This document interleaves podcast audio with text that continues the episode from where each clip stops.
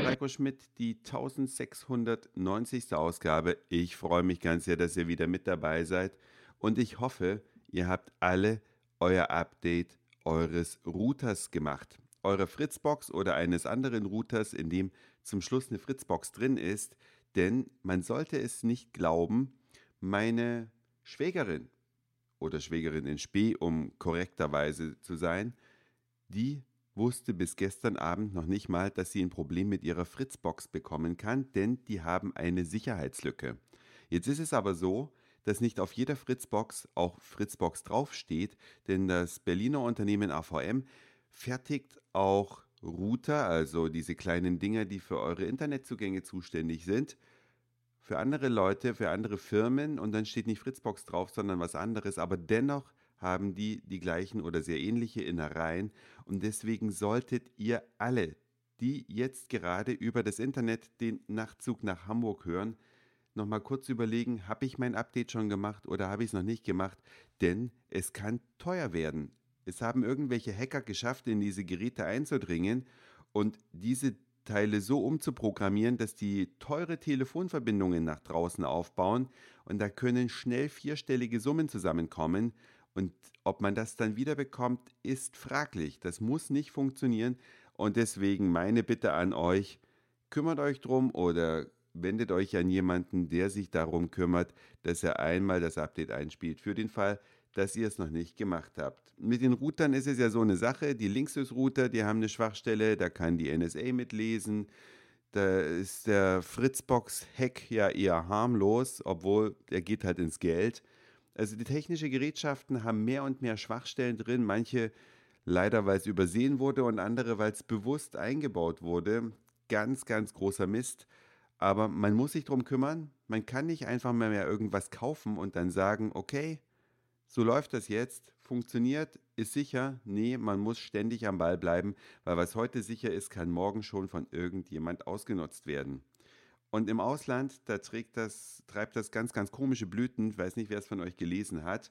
Ein Franzose hat nach irgendwelchen Dokumenten gegoogelt und hat in Google diese Dokumente angezeigt bekommen und hat sie dann verwendet und zum Teil auch verbreitet und ist jetzt dafür verurteilt worden, denn dummerweise hat Google etwas gefunden, was versteckt sein sollte, aber nicht richtig gesichert wurde, auch noch von einer offiziellen Behörde in Frankreich. Und das Gericht hat argumentiert, ja, derjenige, der in Google diese Dokumente gefunden hat, hätte wissen müssen, dass die geheim sind. Komisch, oder?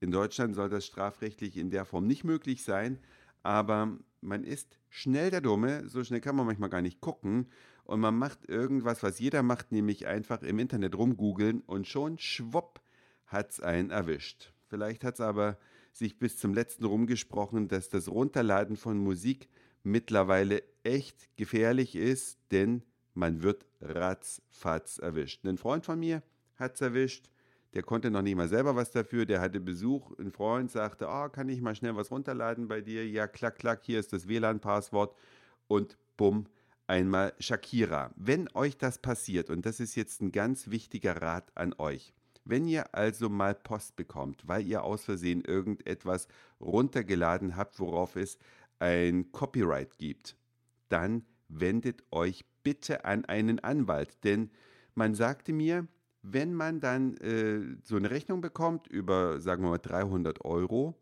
und die begleicht, kommt das einem Schuldeingeständnis gleich und dann kriegt man noch eine Rechnung über 300 Euro, weil ja die Rechte des Autors verletzt sind.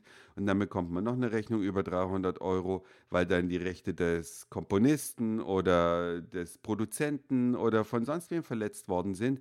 Das heißt, wenn ihr solche Post bekommt, geht bitte zu einem Anwalt, der kümmert sich darum und das kostet dann alles in allem circa 700 Euro. Damit sind aber alle Rechte abgedeckt. Also da kommt dann wenigstens nichts mehr nach. Also passt bloß auf, nichts zugeben und dann kommt noch was nach und noch was nach und dann wird es viel, viel teurer. Es gibt Anwälte, die sind genau auf diesen Fall spezialisiert. Wer einen konkreten Fall hat, der darf sich auch gerne an mich wenden. Dann kann ich genau sagen, wer in dem Fall von meinem Freund da weitergeholfen hat. Und dann kommt ihr zumindest mit einem blauen Auge davon. Ganz, ganz wichtig. Das war's für heute. Dankeschön fürs Zuhören, für den Speicherplatz auf euren Geräten. Ich sag moin Mahlzeit oder guten Abend, je nachdem, wann ihr mich hier gerade gehört habt. Und vielleicht hören wir uns schon morgen wieder. Euer Reiko.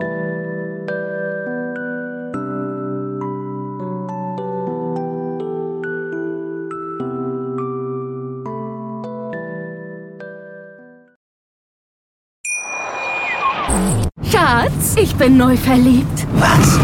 Da drüben. Das ist er. Aber das ist ein Auto. Ja, eben. Mit ihm habe ich alles richtig gemacht. Wunschauto einfach kaufen, verkaufen oder leasen. Bei Autoscout24. Alles richtig gemacht.